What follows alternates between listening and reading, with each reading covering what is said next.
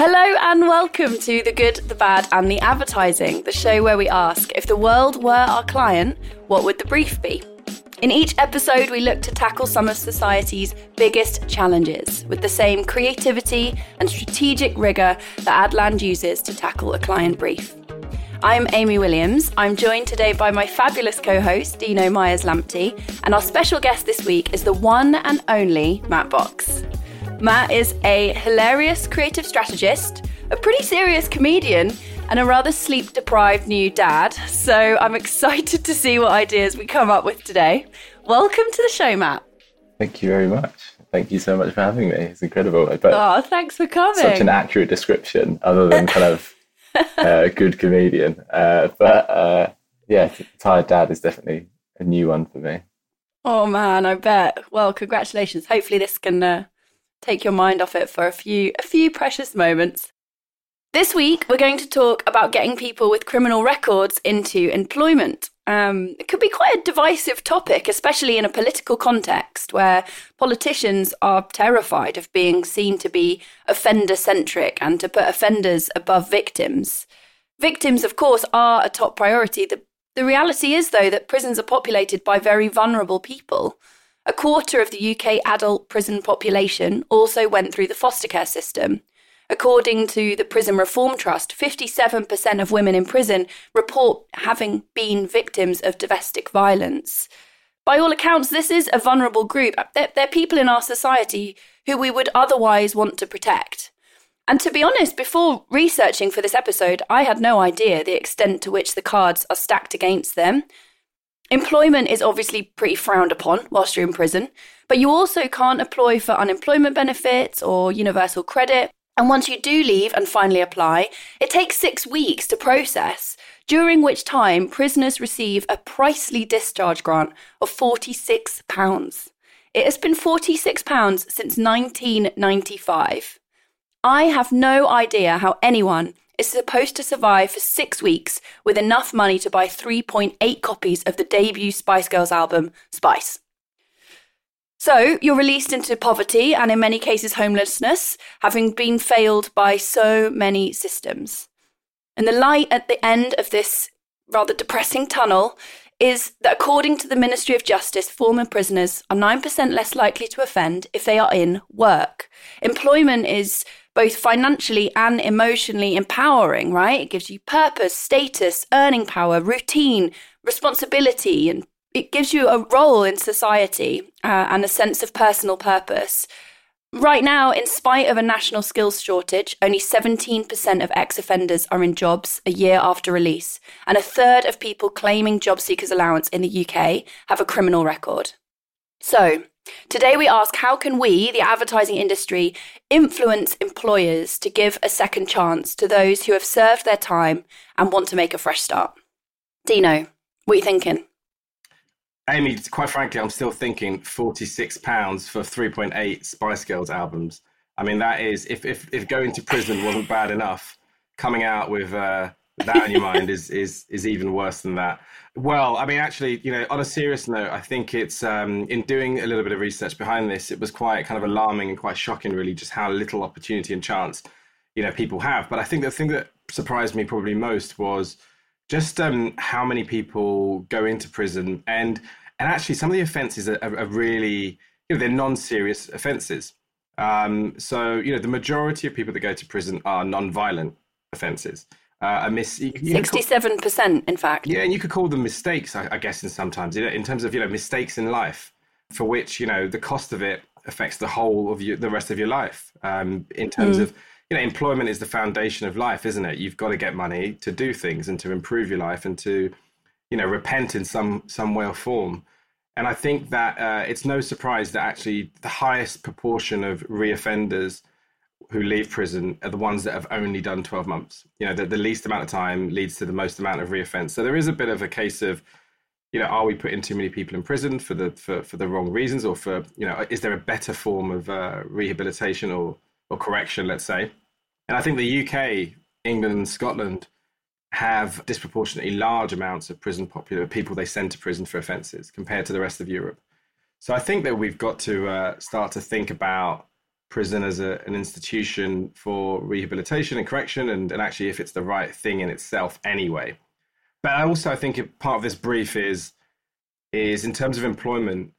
You know what what occurs to me is is the time that's spent in prison is probably good time that could be used to train people up for to be better at jobs than a lot of the people that haven't been to prison as such. And uh, and I think that that's probably what it needs to focus on a little bit more. Matt, what are you thinking? So I think the whole kind of thing that kept going through my head thinking about this was that almost just on an economic standpoint, we spend so much money catching criminals, putting them through the system, putting them in prison, and it's expensive to have people in prison. And then when they come out, we kind of the phrase repaying a debt to society gets used quite a lot. And one of the best ways to do that is to have a job, to pay your tax, to mm. not reoffend. But at that kind of that stage where they should be kind of getting back into employment, we make it kind of as hard as possible. So it feels like there's actually a kind of deeper kind of societal reason, as well as kind of uh, that prison uh, disproportionately affects kind of quite marginalised groups, and you know, as you're saying, people in foster care care systems, um, a lot of ex-soldiers as well end up in prison, and that's something that kind of people are very passionate about. It's kind of a, a group and kind of looking after soldiers, but that we we kind of make it so hard to repay that debt to society.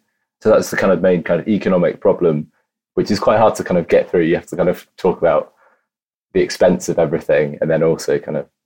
But I think you'll always come up against this uh, this stigma. It's kind of well, you know, they've mm-hmm. kind of mm-hmm. made their own bed. They they shouldn't have committed a crime, um, and I think maybe there is something in kind of helping people realize how easy it is to slip into those kind of situations where you end up making mistakes and kind of that's a lot easier when you've kind of grown up in maybe uh, a harder situation than other people i came across a case as well of um, a young uh, guy who um, went to prison. Um, his life changed you know so dramatically because he went into prison for um, uh, a car incident. I think he he swerved into the road and head-on collision with with, with another car and you know he came out in a coma in critical condition but then when he woke up he was essentially arrested for reckless driving, and uh, and then he went to prison. I think he served ten months of a four-year sentence, and came out and was completely unemployable.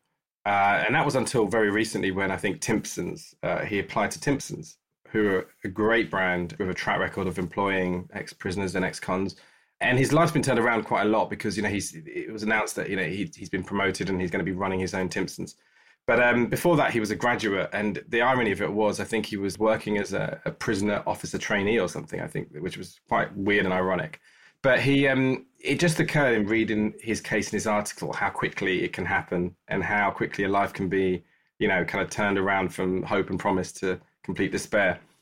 And the really kind of like striking thing about that was that the crime that he committed you know, it was a mistake. It was an error. You know, he said that his head wasn't in the right kind of mental space at the time. And there needed to be some kind of, you know, retribution for it, I guess. But um, ultimately, he was still the same kind of person, had the same kind of like intelligence and qualification, let's say, before, you know, he was a graduate, mm. before he got himself into that mess.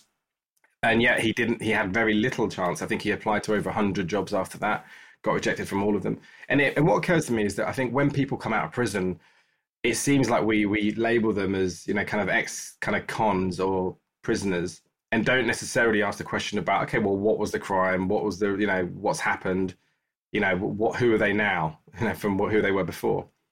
And i think that that's probably a little part of this is there's almost this kind of re-education as to yeah people make mistakes. Some mistakes are probably graver than others and carry a harsher punishment. Actually there's lots of people living in the world who just haven't been caught you know have made similar mistakes but just haven't been caught.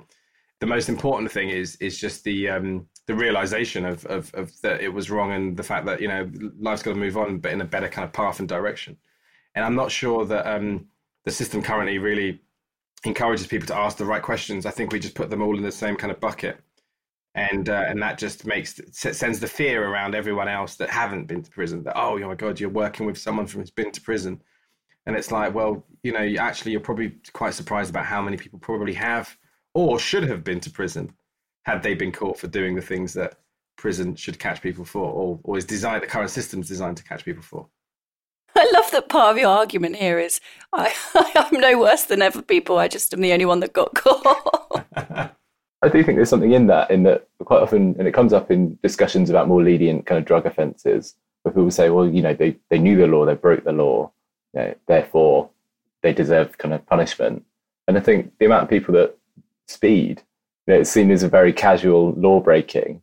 And kind of if you countered with like, well, do you ever speed? And like, well, of course, you know, I'm mm-hmm. not, I'm not slow or I'm not like an idiot. Of course, occasionally I speed, but I do it safely or whatever, whatever kind of reasoning people give themselves. Still breaking the law, and there's lots of laws that people do think are acceptable to break, and they probably are linked to kind of how likely you are to go to prison or whether you do a speed awareness course, you know. But I think it's a really good point and a really good those kind of stories, like the young man you were talking about that got a job at Timpson's. I think are really good at um, making people reassess the kind of the situation and and it almost feels like there's a, a political correctness angle on it of kind of ex-con seems like an un-PC way piece of language really that there's maybe even kind of we need to create a soft con or some kind of like mm. yeah a word that's kind of like a non-violent kind of previous mistake that kind of like a way of encapsulating and maybe it would be the name of that kind of story of the person that you're talking about is kind of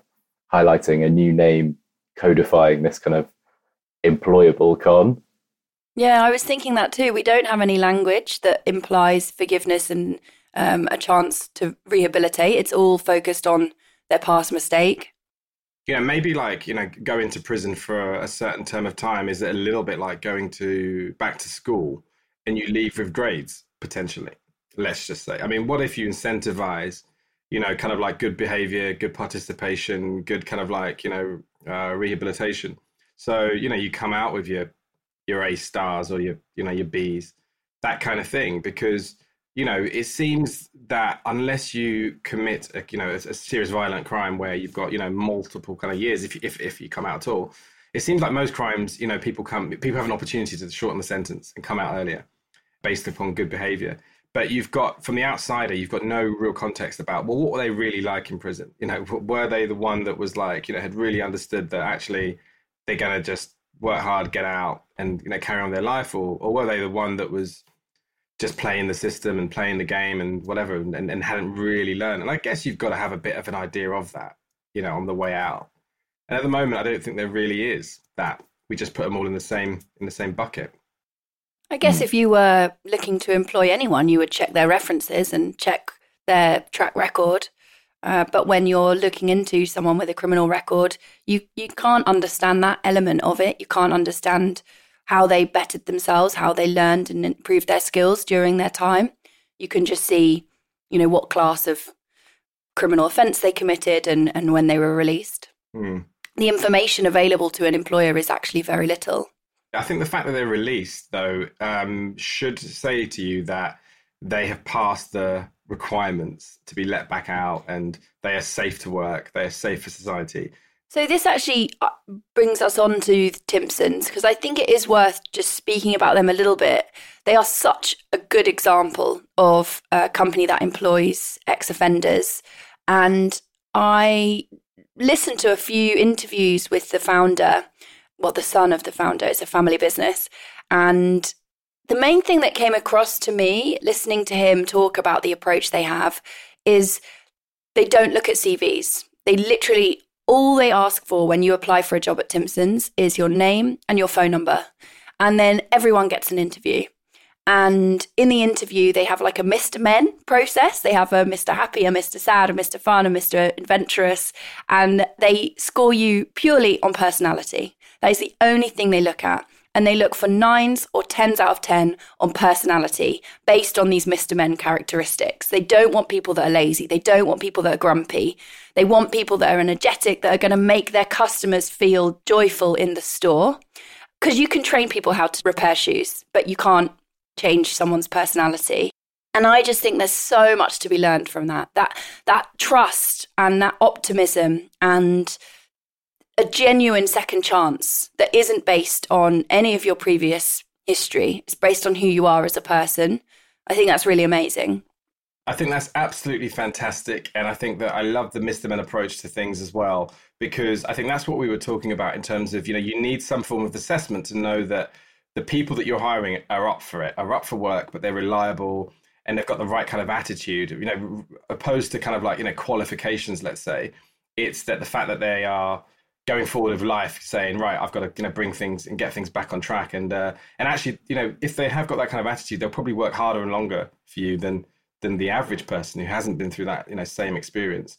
And i like the mr men approach because it um it kind of like uh, just uh, humanizes it in a fun way and you know makes it kind of like more light-hearted rather than looking at them as kind of serious offenders which i think is is the stigma that you know we're constantly trying to to shake the uh, the other example, which um, is worth mentioning, you know, Timpsons is the, is a UK example that a, a leading a leading light in the space, but also um, Greyston Bakery in America, I think, are a good brand to reference as well. So for most oh, yeah. people, they'll they'll uh, they'll experience Greyston Bakery through Ben and Jerry's cookie flavored ice cream, the brownie, the brownie flavor, I think it is. Uh, so they provide the brownies that go into the Ben and Jerry's ice cream, as well as lots of other things. But they have a similar approach to you know, employing ex cons or prisoners in terms of, you know, no questions asked approach, really. You know, right. if, if you, they, they, they operate some kind of, um, like it, like it, almost like, um, an experienced day, I think, where, you know, they, they have rounds where, you know, you can turn up and give it a go. And if you, if you stick with it, because I think it's quite a hard shift, then, you know, you, you turn up the next day, you've got the job basically. You know, they, they announce how many positions they've got and how many people they need, and then they put a certain amount through. But they actively encourage ex cons to apply because I love the fact that in their purpose they talk about how they don't employ people to bake, you know, cookies and do bakery, but they they bake um, to employ people, which I think is nice. That is fantastic. I love that. It's very nice. Okay, so Matt, you're the creative strategist in the room. How are you thinking about this brief? Where should we focus it? Uh, that's a very good question. It's good in general to kind of summarize some of the points we've made so far. It's just that I guess there's a disconnect between kind of what people realize the situation of being a prisoner is. So I think people don't really realize how much it affects people, um, how easy it is to end up in that kind of situation, and um, yeah. your life to be flipped upside down like that, and kind of the the different groups that it affects. I guess the main people we need to I guess there's a wider kind of stigma job to be done of kind of how do we reframe uh, having been to prison. Um, and I quite like some of Dino's suggestions of like you should have some kind of um, qualification or some kind of there should be something on your like CV worthy to come out yeah. at the end, which is some kind of like review of your character. Um, and I guess our job to be done really is the how do we create more Timpsons? How do we create more companies that put within their you know they, a lot of companies are talking about purpose. A lot of companies talk about how important their people are in employment. How do we get more companies um, to have that kind of approach, a bit more of an open hiring approach? But then you kind of want them to talk about it as well. I think that's something that people are quite often surprised when they find out that Timpsons are a really good employer of uh, convicts, even though it's quite well known among kind of maybe marketing circles or kind of people that know a bit more about business. But I think general public might not know as much. Um, yeah, it's almost making it something to be proud of. You know, like there's so much conversation around diversity and inclusion and being a diverse and inclusive employer that is you know top of the agenda for huge companies and yet this element of diversity and inclusion isn't something that's typically talked about and it isn't something that people shout about and are proud of but it should be because you're giving people a second chance it's kind it's using your platform to create opportunity for others. It, it's a really amazing thing to be to be proud of. Yeah, so I think we kind of I guess it's employers, people that employ people, the people we're targeting. Mm-hmm. Um, it's almost a B two B kind of play, but then doing it in quite a public way. It's like actually there is this wider societal benefit. It just feels like otherwise this is kind of untouchable class of people that have that have been to prison that then can't find kind of decent work, and quite often those you know they'll, they'll end up being parents and they'll raise kids that they kind of can't help get into the workforce. And there's this kind of big gap of inequality that don't kind of bridge unless you kind of get better at employing these people. Uh, so yeah i think how do we create more Timpsons feels like a good kind of direction for us of getting employers to have kind of more diverse kind of uh, hiring approach uh, for ex convicts, but then also communicating that effectively. Because then you almost create uh, lots of companies that are then going to spread that message further. Um, because if they're all kind of changing the way they approach hiring, then they're all telling people about the way that they're changing their approach to hiring, and that kind of spreads that message on and on and on. Yeah, I was going to say that I think that um, empathy and humanizing is a key part of this. Uh, one of the things that um, you know kind of like occurs to me is when you um, you know watch uh, you know Lock, Stock and Two Smoking Barrels or you know Hollywood films and depictions of kind of criminals, you always have this kind of like warm spot for the baddies. You know when they when they, when it's done well and you're a bit like, oh yeah, you know, and, every now and then a baddie turns his life around, doesn't he, and becomes a bit of a goody. You know, that kind of common plot line. And you know, when you look at it like that, you're like, yeah, yeah, I'll employ that person if they came along and you know and, and wanted a job. And uh, and in the same way that um, you know, when you see these these documentaries on like Sky and whatever, and it's like, oh, you know, Britain's kind of worst criminals or something. They're always talking and interviewing someone who was an ex-con or you know was part of the gang, and and is talking about it in a we used to be really bad sense, but now we're you know as in times have changed or they've they've repented in some kind of way. They've done their time, and at no point are you watching that thinking this person's unemployable. You're thinking this person's gone through it. You know, they've they've been through it. They've they've they've realised that the error of the ways and the way they were living, and I think that's all part of the kind of the humanizing of the of the you know the the, the criminal as such, and you know, and the, the re kind of like framing and renaming of of what they kind of are, and allowing them to live another life and to restart. And I think that's an important kind of part of this in a sense, in terms of humanizing the people that come out in some way or form. It's a bit like you know, if if if yeah. your neighbor or your you know someone you know has been through that, then I think you think think about it completely differently. So, uh, so definitely, if we're if we're involving kind of HR and, and all the rest of it, I think it's about how do we you know bring the empathy and, and humanize it so they get they get closer to people who've had that experience. Storytelling. All right, it feels like we've got a really solid brief here. I love the idea of creating more Timpsons, creating more humanity, more empathy for the stories um, behind these numbers and, and these quite alienating words. So, yeah, it feels like a very B2B brief focusing on HR departments within companies, how we can champion the people that are giving these these individuals a second chance and how we can create education and awareness to encourage more people to do it. All right, so with that in mind, let's crack on to the response to brief section. We're going to start with if we had no money at all. Um, just think about how we can be, you know, how we can hustle, how we can be creative, and how we can get something off the ground. Um, I can actually kick off if that's cool. Okay. Because I've been thinking about this one a little bit just while we've been talking, and there's a, a campaign I came across in my research for this episode called "Ban the Box." Uh, it's a an initiative launched by Business in the Community. Um, it was launched in 2013, and today there are 150 employers who are signed up.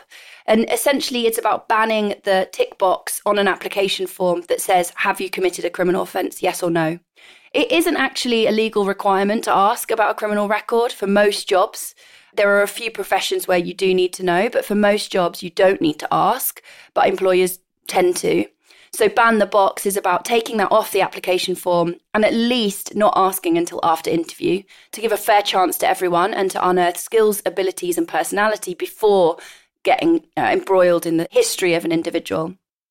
So I love that idea. And I also was super inspired by what you were saying earlier, Matt, about reframing the language here and creating something that people can be proud of.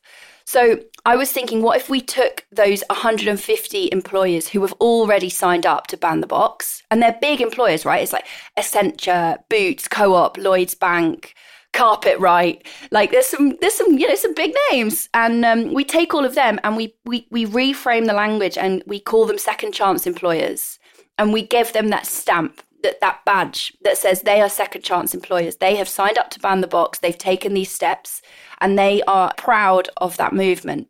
I've recently moved to Surrey, um, so I'm now a commuter wanker. And so I've been looking at all the ads on commuter trains and they're, they're, empty. There's so many ads on commuter trains about ads on commuter trains because the space is empty.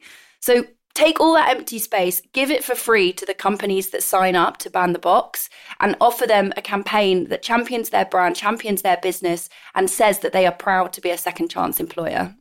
Amazing. I love it. Very good. I love the reframing of second chance employers. I think that's uh, really good. I love tapping into an existing network of ban the box uh, companies. Uh, and I love the reuse of kind of dead uh, commuter space, which I think is probably partly pandemic related as well. Mm-hmm. But I can definitely see there's so much space for, if you think of the the buildings of those kind of employers, if you're looking at kind of co-ops, if you're looking at, you know, they all have kind of community boards that have kind of local mm. good news stories, you know, money given to football teams, all of the kind of the space within these stores that kind of a lot of uh, people will end up seeing. Very good. Um, I, I, guess I'm, you know, that's a great kind of idea, and I'll build on it a little bit in terms of, you know, with the second chance in employers, because, you know, you need um, a, a bunch of companies that are already sold in to the benefits to, to really kind of like lead by example. So I think using them, what I think is potentially missing here is we need to get the HR and the, the, the people in employment slightly closer and to humanize this kind of empathy point, the, the whole kind of prison population and the prisoner. One way that um, stealing a bit of an idea from Speakers for Schools, which is a program that encourages you know people in work and businesses to go into schools and speak to students. I think we should have speakers for prisons.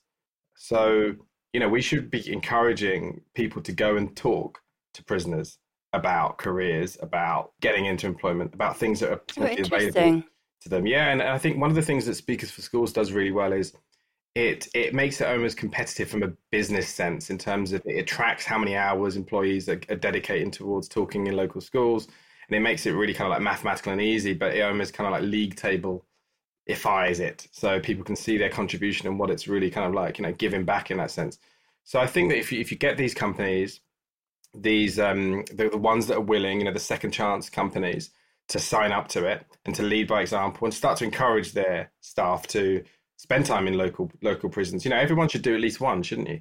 You know, I mean, you know, yeah. at, least once in your life, you should probably go into a prison and do it. You know, if you can, if you've got the opportunity, go and talk about something inspirational to them, which hopefully will be about the world of work and what you do and and how you know potentially there are opportunities for people that come outside. Uh, looking to do something similar. And I think that just makes it probably a little bit real. You know, if you get in that environment, you talk to them, you probably you know take away that kind of fear and that kind of stigma that you've also kind of got the baggage that's already there. So i think that would be my yeah. idea for free. Yeah i love that. That's so good. I feel i would feel so much more comfortable and confident having a relationship with ex-offenders if i had had personal experience of it. It feels like this very distant thing to me and i just i would be nervous about saying the wrong thing you know or or not understanding their perspective and i would just be so nervous and so um, shy about getting involved. It is a huge barrier so just having that experience like you say everyone should go in once. I love that. Mm. i would sign up. Mm.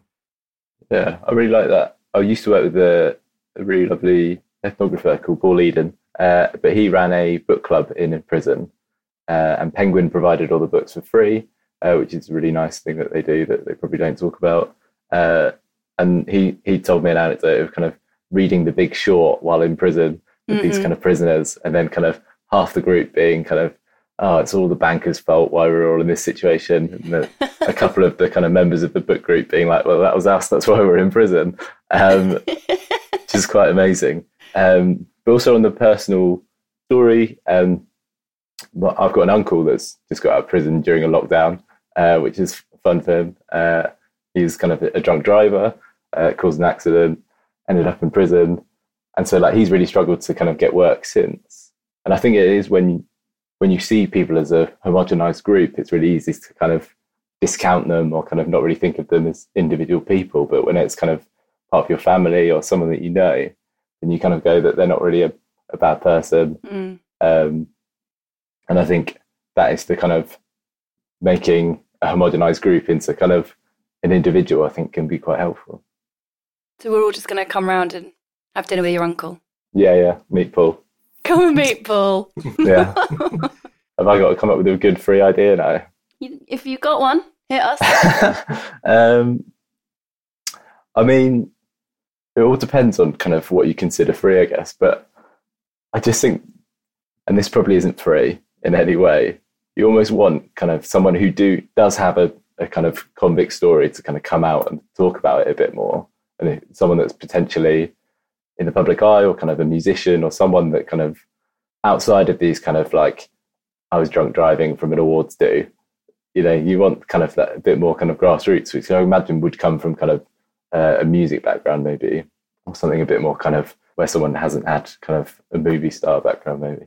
But you want them to talk about it kind of publicly, go on kind of this morning and kind of be a bit more public. And I appreciate that's probably not really counted as free, but I feel like those are the kind of the little stories that people tell between themselves, even though it probably does involve quite a decent kind of PR team and people kind of hassling the this morning uh, editorial staff. um, then outside of that is, I think, just kind of maybe signage or like a badge. If if we were creating this second chance employer, what is that kind of badge that they can stick on their job adverts, their kind of their windows, their kind of how can we kind of create a bit of a, a brand around these second chance employers mm-hmm. um, and cre- create kind of a literal literal uh, stamp of approval. Yeah, I like that, like a fair trade stamp. Yeah, yeah, that's nice. Mm-hmm. Um, and then I guess it's helping encourage that network. So getting like Timpsons to then tell other employers, kind of these are the, this is the Mr. Men system, and kind of this is how you implement it, because those are the kind of quite practical, kind of boring parts of it. My boss actually, um, Johnny McCallum, he was telling me about Timpsons, which is why I know that they kind of hire ex-cons uh, because his dad used to play golf with the founder, I think, or kind of one of the family. And then he was telling me that, so this is like a friend of a friend of a friend story, really. So you never really know how kind of true it is. But uh, that they found out that a few of their kind of staff were kind of uh, taking money from the till. And so rather than kind of reprimand everyone or kind of hunt them down and kind of make it a bit of a witch hunt, uh, they just released information on like these are all the different ways that you'd scam the company if you wanted almost like a how-to guide uh-huh. but that completely stopped everything because the kind of people realized that whatever it was you were doing they knew what you were doing and they were onto you ah. and i think that's just a really interesting way of kind of approaching your employees especially if you kind of know they might have a certain background but it's kind of treating them with a bit more respect than kind of this is a witch hunt or kind of we know you've taken a bit too long on a fag break um, and I think those are the kind of educational jobs that kind of someone who already has experience uh, employing ex-cons kind of mm. give to other people. That's a wonderful story. Mm. That's so true. It comes back to what I was saying about the. It's just built. It's built on trust. That whole system, and um, mm. it's easy to say it. It's, it's much harder to do it. It's easy mm. to say that you'll trust ex-cons when you hire them, but then you put in place rigorous checks and balances that disempower them. Yeah, I love that. Yeah. All right, so now we move on to the unlimited money idea. This is where you can just really, the sky is the limit. Just go crazy, spend all of Jeff Bezos's money. I think that you know, with the, if, if, if money didn't matter, then for me, we need to um, probably put more skills and programs in prisons themselves. So you know, you can actually get real confidence in the fact that you can almost pre-select the people to come and work for you and, and employ the people. So you know, right now, I think you know if you if you if you get a job in prison, it's it tends to be some kind of like mundane kind of like you know dismantling this, you know, building up this kind of job, uh, repairing roads or something. But um, actually, what if we can get a program that we encourage some of these second chance employers to actually create actual kind of like training programs for prisoners? So they can actually learn the real skills that they're going to need to work in those companies after employment. So, you know, I don't know whether Timpsons does this, but actually, you know, rather than just employ them once they come out, you know, actually, is there a way of actually setting up some of the, the function of what they do to actually happen while they're actually in prison? So you can you can skill people up when they're in in those places so they know what work looks like. They know what not just kind of mundane kind of factory work looks like. They actually can see uh, the possibilities of, you know, of, of using slightly more skilled kind of jobs and using their brain a little bit more, you know, rather than just kind of brute kind of like, you know, physical labor type stuff. Uh, so I think that would be it. I think that I would, um, you know, encourage and set up a program for these second chance employers plus more to actually, you know, create training programs for, for prisoners. And I can really see that those brands as well as companies adding an extra level of kind of employability. So like to say that I've got a you know, a Timpson's diploma in kind of mm. shoe repair post kind of coming out of prison. I think it just completely reframes that kind of what's this two year gap in your your CV. Yeah. That's a lovely. That's a really nice reframing. And there's a there's a company that does this. It's a social enterprise. There's a few actually, but one that stood out to me was Code Four Thousand.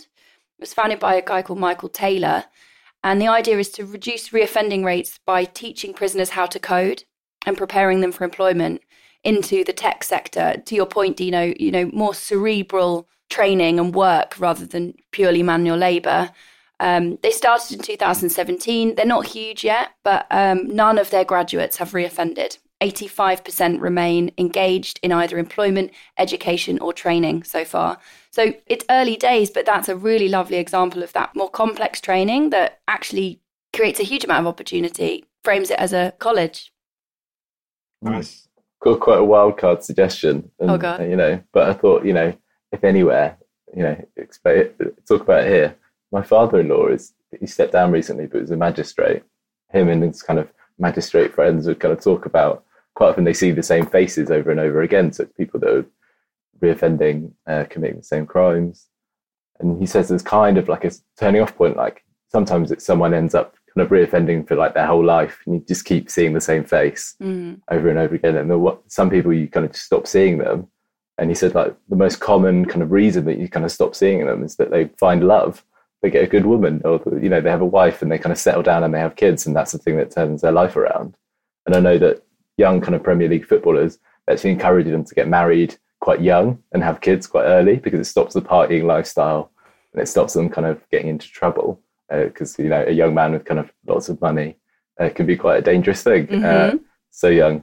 And so I do think that maybe that some, the, the Bezos kind of idea is some kind of ex-con dating service in that kind of get some of these guys hooked up. And there, there is a kind of weird thing in kind of women writing to prisoners I think but also just like that I think that could be quite an effective way of kind of turning people's lives around. I mean, we didn't even talk about the the fact that um, prison is a disproportionately is, is a man's problem largely. You know, it's Mm.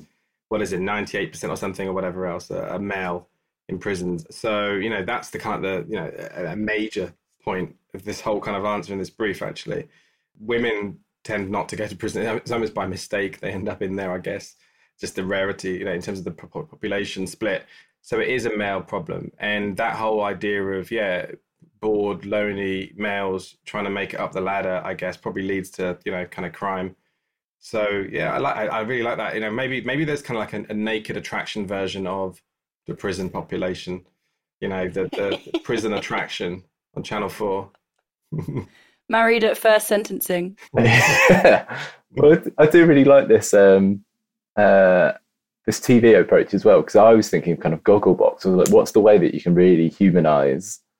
Yeah, yeah, yeah. Oh That- my god, they are Matt, just like this is literally my this is literally my idea. Yeah, I love it. Okay, so that was like what what I was thinking was like, how can we steal from reality TV? Because reality TV do such a good job of humanizing groups of the population, like. Uh, you know, Channel 4 Benefit Street like vibes can be quite exploitative, but when it's done right and sensitively, it does give you this insight into a community that you otherwise wouldn't see and creates this very mainstream awareness of someone else's perspective. So I was thinking for like the million pound idea that we should parody reality TV shows. Like we could partner with Channel 4, say, and create a parody series of reality TV shows following prison leavers. You could have an actual show following prison leavers. I actually think that would be really interesting, looking at how they rebuild and reintegrate into society. But also, if you spoof other reality TV shows and create a campaign that's about like understand their reality, you know, whether it's like Married at First Sentencing or like, I don't know, Jersey Shawshank, come do time with me. Like you could have a kind of a quite silly campaign that takes like all these very, very iconic reality TV shows and does like a spin on it for the life of an offender and an ex-offender. And the strapline and the sort of call to action is like understand their reality. Mm, like it. Nice. It reminds me of um, I don't know if you remember, but while we were at Ogilvy, Amy, uh, Rory Sutherland went to a Qatari prison for like 24 hours to refute because he was vaping on a plane, and they uh, oh my god. and so like when he came out of it, it all of, I remember hearing him talk about it, and some of the press around it uh, was that kind of I would, you know, after being in kind of a cell for 24 hours, he would donate to any charity that kind of worked with prisoners because he had that kind of personal experience of it. And it makes me think of, you know, undercover boss, you know, and yeah. like the, the boss kind of has to go to the bottom rung of the kind of the business and kind of suddenly realizes that yeah maybe things aren't quite as rosy as they thought they it was and maybe that's kind of what we need we kind of need big businesses to try and get employed with kind of like a fake criminal record mm-hmm. meet some prisoners on the way and kind of realize just how difficult it is to get a job and to kind of be on that bottom rung of the ladder mm. as kind of a convict mm. and that's the kind of the way you'll get that real understanding change is to kind of go to the big bosses and kind of go imagine if you hadn't had kind of this easy path to your kind of i'm sure you work quite hard but uh to, to getting building your business like what if you had an even harder start i love i love the mm-hmm. idea of like a life swap program you know which is a bit like um you know the sad unfortunate story of your uncle you know drink driving i mean there's probably lots of people who you know have lived very similar lives but then they make one wrong decision like that or maybe he did it a number of times, but he got caught or made a mistake or whatever it was. But at some point, the, the, the, fork in the road happens and it goes one way rather than the other way. And there's probably very similar people who have just been fortunate enough not to, you know, make that mistake. And almost like if you get people whose lives have almost been identical up until that point and get them to, to life swap in, in that instance to basically see how different it could be, um, that's quite revealing, I think, uh, making it as close to their hmm. reality as possible. I love really bad puns. And so the first kind of bad pun that I kind of wrote was some kind of, you know, turning cons into pros. Um, We're writing ads now. But, oh man, that is, that is the strapline of Dino's idea, surely. Yeah. Um, turning cons into pros. uh, so there's something, there is something you can see as kind of a nice life swap. I, I really like that idea. Mm, me too. I think people think that prison is like a holiday camp or something. Uh, there's that kind of perception as well. So I think kind of changing that. Everyone, after a year of being kind of locked indoors, I think realizes mm. that actually the mental effects, even if you can watch telly all the time and kind of have access to, you know, your own kind of garden, it's still quite enough to drive you kind of stir crazy. Mm. I always think of just the irony of like my uncle spending so long in prison to get out and then everything be locked down mm. and like how annoying that must be kind of thinking about freedom and then suddenly you can't go in shops and yeah. you have to wear a mask and all these other kind of things that feel like slight restrictions yeah that's actually a great way to build empathy this mm. shared experience is very uniting oh man that feels like a whole new brief we're gonna have to we have to cancel all our meetings guys we've got a lot more to do No, I mean, it, honestly, we're never going to have all the answers. This is such a huge and complex issue. But I, I hope that over the last 40 minutes or so, we've we've raised a few more questions and inspired some new ideas. If you listening are enjoying chewing over this issue with us, then there are some really amazing initiatives that you can check out in this space. Uh, as I mentioned, Code 4000, um, the Second Chance Studios based in New York, trains ex cons in podcasting. Um, at Bad Boys Bakery, baked in based in Brixton Prison uh, that supply baked goods to Caffè Nero's near you. Uh, like a ton of amazing initiatives. Um, so, yeah, let's give them a little bit of space and champion them. And, and if you want to, you can get involved. In fact, if you're a startup or you work in the startup world and you think you might be able to contribute to this, this challenge, the Ministry of Justice actually have a Prison Leavers Innovation Challenge live right now. So they're offering SMEs up to £350,000 in grant funding if they can help with this exact topic. So, yeah, there's a couple of things to check out. Uh, if you want to get in touch with us and share your own ideas or um, challenge some of the suggestions that we've put forward, then the LinkedIn profiles of myself, Dino, and Matt will be in the show notes. So connect with us and, um, and yes, yeah, stay in touch. All that's left to do is thank Matt Box for joining us and thank to thank you, our listeners, for listening. Yes. See you next time.